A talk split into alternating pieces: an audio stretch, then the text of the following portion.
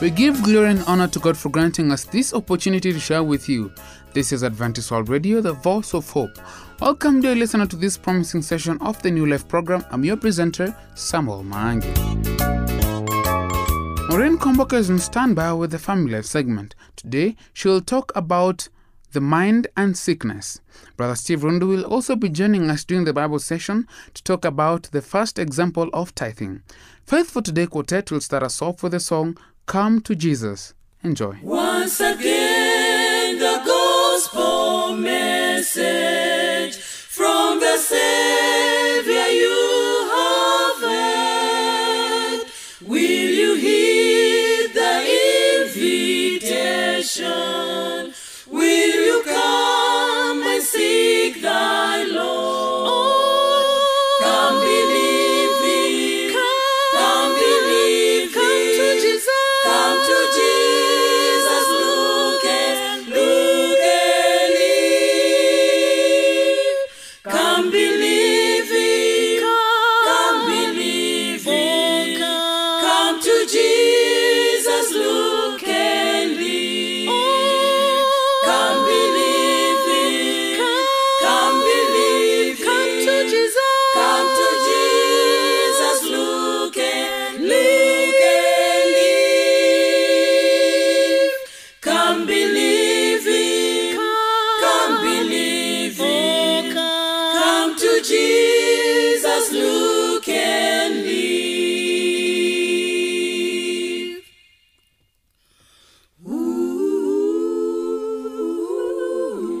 summers you have wasted,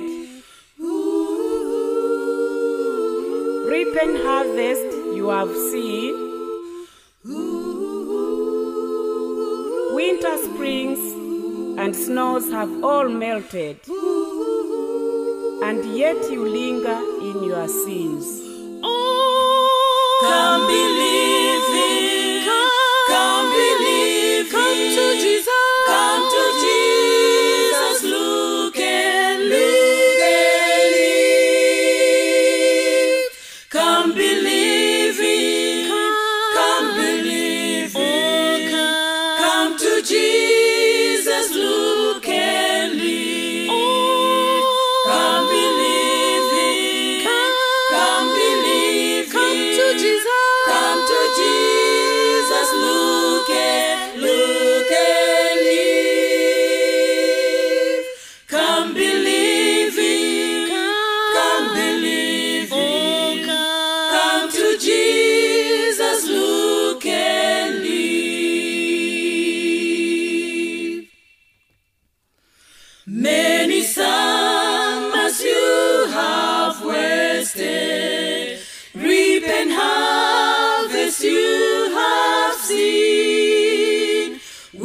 Springs and snows have melted, yet you linger in your sins. Oh, come believe him, come, come believe him, come to Jesus, come to Jesus, look and look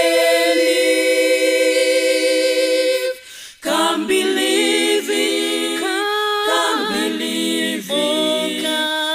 To Jesus, look and live. Oh, come believe him. Come, come believe come him. Come to Jesus. Come to Jesus, look and look and live. Come believe him. Come, come believe him. Oh, come. Come to Jesus, look and live.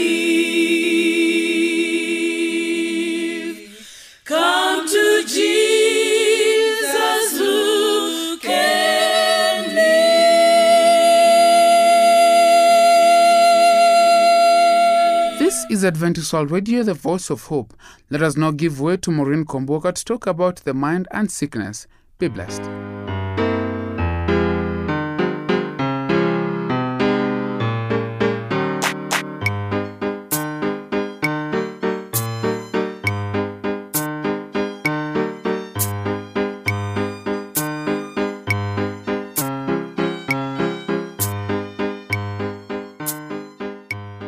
Hello dear listener, welcome to today's Family Life program.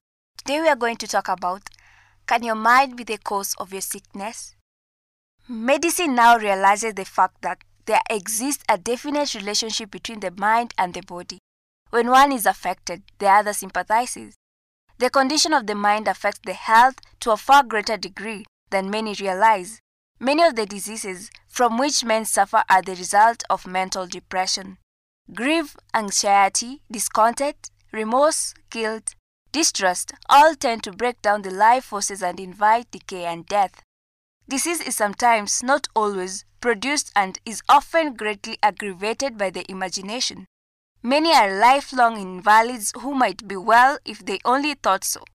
Many imagine that every slight exposure will cause illness and the evil effect is produced because it is expected. Believe it or not, many die from disease, the cause of which is wholly imaginary. Now scientists are saying that you can play a very important role in your own health to the degree that you choose.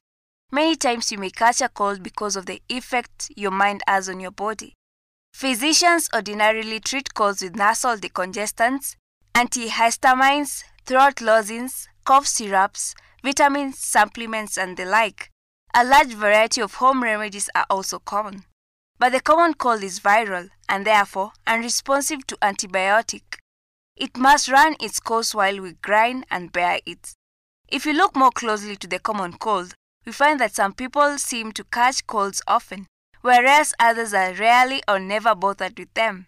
A mother of nine children takes care of one child after another when they get sick. When she was once asked by one of our children, "How come you never get sick, mother?" Her answer was that she had no time to get sick. Actually, her mental attitude gave her resistance to the disease. Every day, doctors see patients with infections ranging from the sniffles, sore throats and coughs to full-blown cases of pneumonia. In almost every case, the patient believes that he or she has caught the cold from someone else. One of the major modes of spreading infection is through coughing and sneezing. Germs are transmitted through the air and inhaled by others. It should follow, then, that the doctors get colds much more frequently than others who are not exposed to germs all the time. However, such is not the case. This leads us to consider the susceptibility of the patient is often a more significant factor in the development of the cold than the infectiousness of the viral or bacterial organism itself. This susceptibility is often the result of an imbalance in the body, produced by a change of emotional or physical conditions. Sometimes, the emotions play such a big role that the body is affected. Every breath we take in air laden with bacteria and viruses of many types. One of the main functions of the cells of the throat is to moisten and clean the air to prevent infection. Generally, these defense mechanisms are quite effective, but occasionally they break down. We should never assume that the presence of the bacteria or viruses is the whole cause for the breakdown of these defense mechanisms. Some people carry bacteria and viruses for months with no sign of an infection whatsoever. Each of us has a unique way of responding to infectious agents in the environment, depending on our own specific condition. Here is an actual case that will illustrate the point. Kamel went to the doctor complaining of a sore throat, a high temperature, and swollen lymph nodes in his neck. Streptococcal bacteria were found in his throat during the examination and his pharynx was red and inflamed. Kamel's defense mechanism had broken down. The doctor discussed this with him, some of the events of his life during the past few days that might have caused an increased susceptibility to germs. Kamel thought back to a few days before the sore throat developed and remembered an incident that still bothered him. He had lost a briefcase full of important papers that belonged to the insurance company where he worked. This was not his first mistake. He had been warned before about his unreliability. Kamel decided that telling the truth was too risky, so he told his boss that he had left the briefcase on the desk of one of his co-workers and did not know what happened to it after that.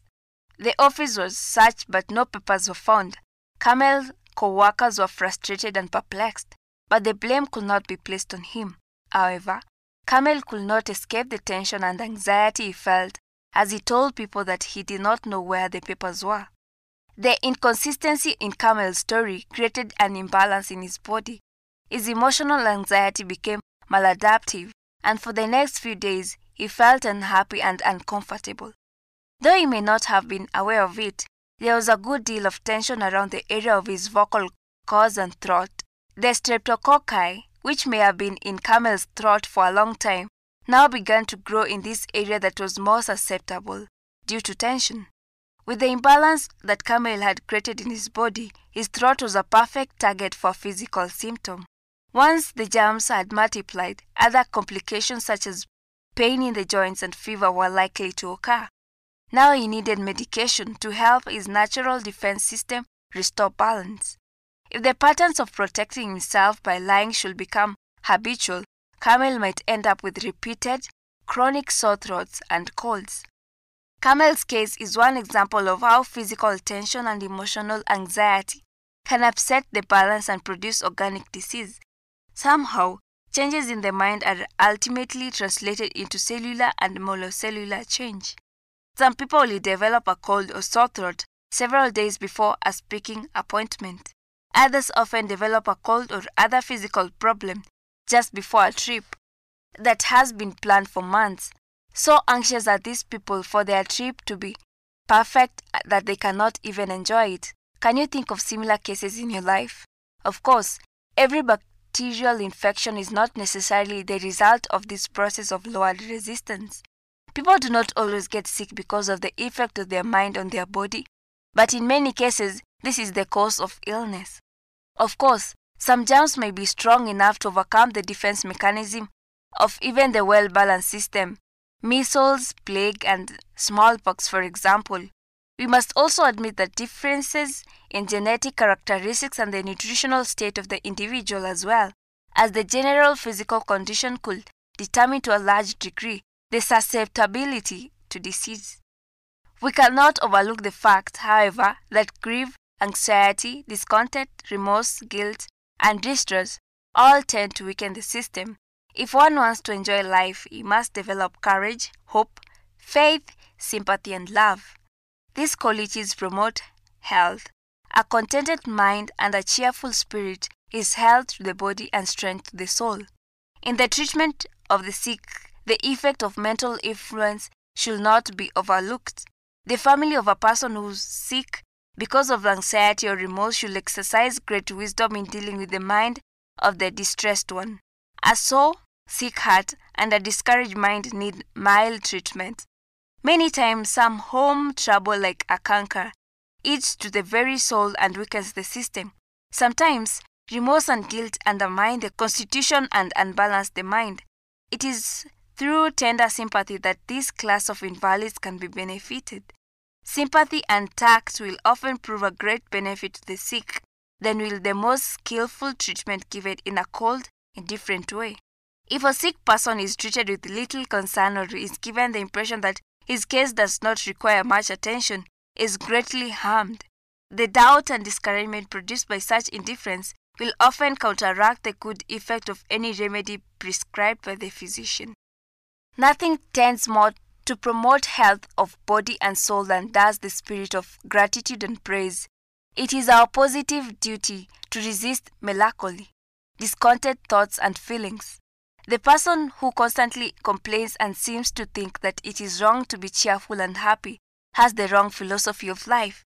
This is a distracting philosophy. Those who take a mournful pleasure in all that is melancholy in all natural world, who choose to look upon the dead leaves and thorns rather than to gather the beautiful living flowers, who see no beauty in grand mountain heights and in valleys clothed with living green, who close their senses to the joyful voice which speaks to them in nature and is sweet and musical to the listening ear, miss a great deal in life. They are gathering to themselves gloom and darkness, when they may have brightness from the Creator of nature. I repeat, a negative philosophy toward life is totally self-destructing and therefore harmful to others. When pain comes our way, let us not dwell on it. It is law of nature that our thoughts and feelings are encouraged and strengthened as we give them utterance. While words express thoughts, it is also true that thoughts follow words. Let us make sure that our thoughts and words are all honest and true and joyous. This is the greatest way to promote health.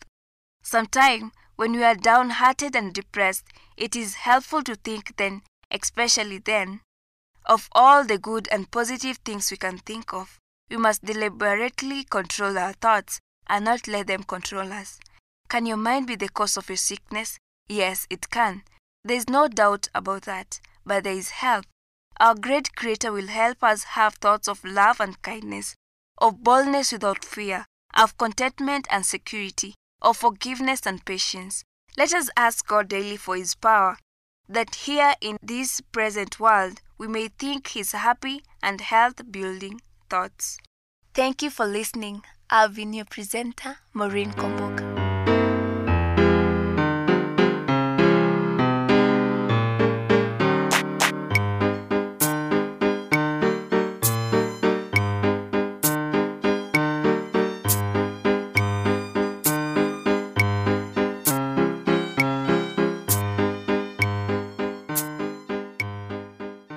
We appreciate those who have given us their thoughts concerning this program. We are here just for you. For those who have never communicated to us, you can start today by writing to the producer, Adventist World Radio, P O Box four two two seven six, code zero zero one zero zero, Nairobi, Kenya.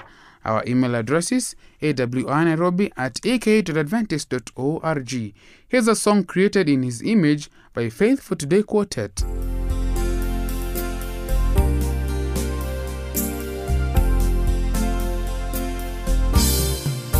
From the dust of the earth, my God created man, His breath made man a living soul, and God so loved.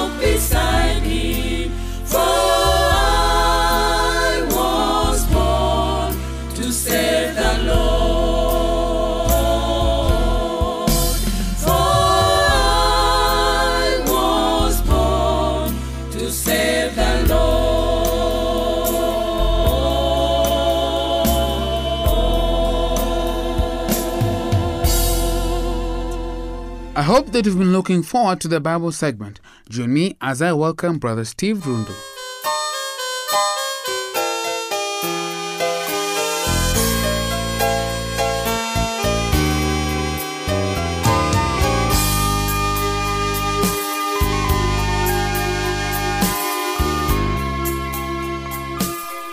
Giving it all to God. Our key text comes from the book of Genesis, chapter twenty-two, verses one and two. And I will read. Some time later, God tested Abraham. He said to him, "Abraham." He said, "Here I am," he replied. Then God said, "Take your son, your only son, Isaac, whom you love, and go to the region of Moriah. Sacrifice him there as a burnt offering on one of the mountains I will tell you about." God makes an absolute claim not only on our possessions, but also on our trust. He seeks and expects us to entrust to His loving provision those people and gifts of whatever description that we have. It is crucial for us to recognize that this test was real for Abraham.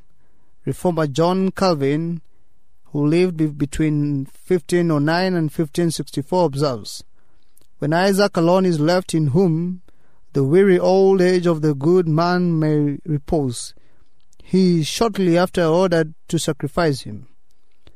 What more frightful thing can the human mind imagine than for a father to become the executioner of his own son?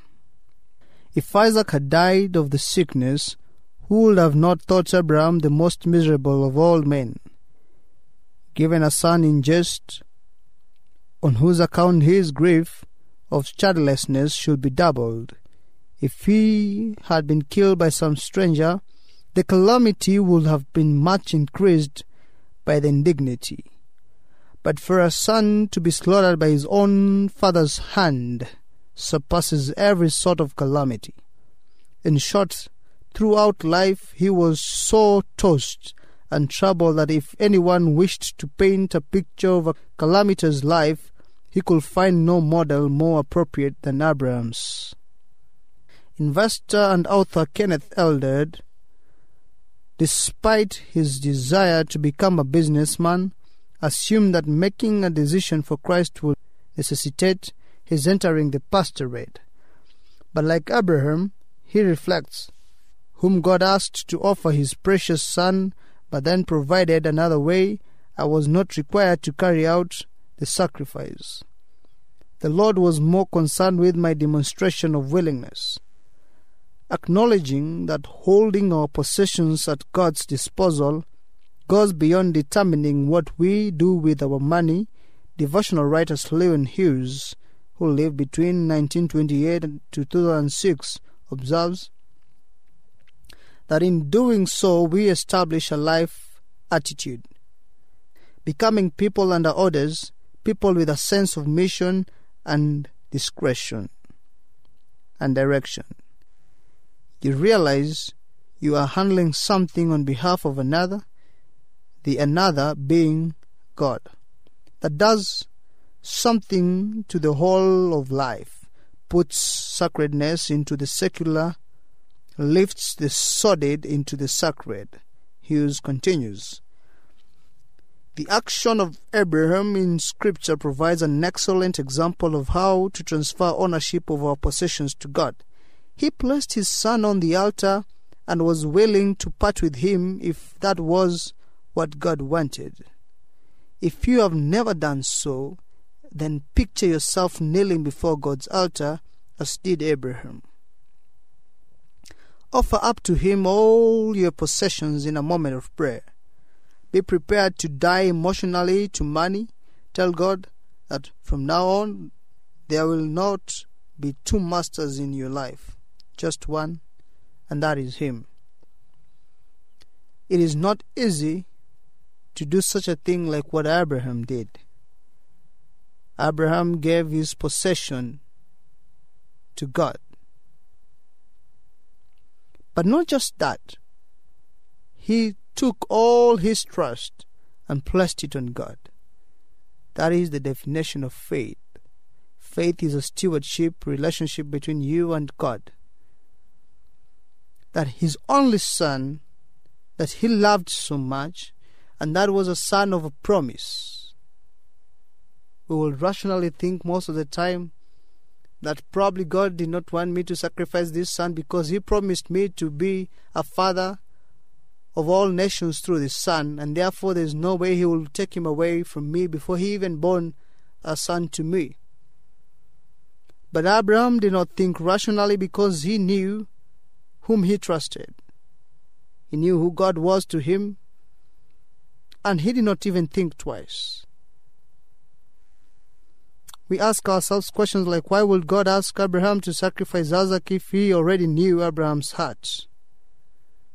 That is a point to think about. That what thing will God ask you to sacrifice if this story were retold with you as the main character? Think deep about that. Then also the question is asked, how can you develop trust in God? What is necessary for absolute trust? A stewardship relationship is not just a financial relationship or a monetary relationship. It is a relationship of trust. Trusting that He who gave you your life, your family, your businesses, your profession, all that you possess, your friends, is the same person who can give you more that you do not have. And therefore, taking all that giving to Him is a sign of first acknowledgement that He is the provider, secondly, appreciating Him, and thirdly, loving and trusting Him who at the first time gave you all these things. And therefore, let us pray about it. We pray, Lord, this story is convicting and powerful. Help me to trust You like Abraham did, with all I have and with all I hold precious in my life. I have prayed this, trusting and believing that Your will will be done in my life, for I have prayed in the mighty name of Your Son, Jesus Christ. Amen.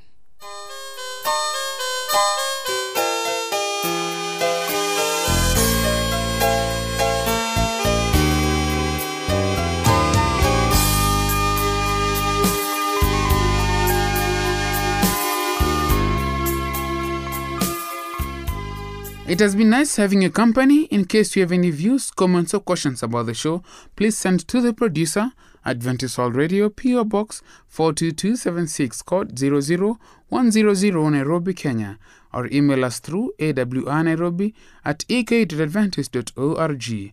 Until next time, I have been a presenter, Samuel Mwangi. Goodbye. Once again, the gospel message from the Savior you have heard. We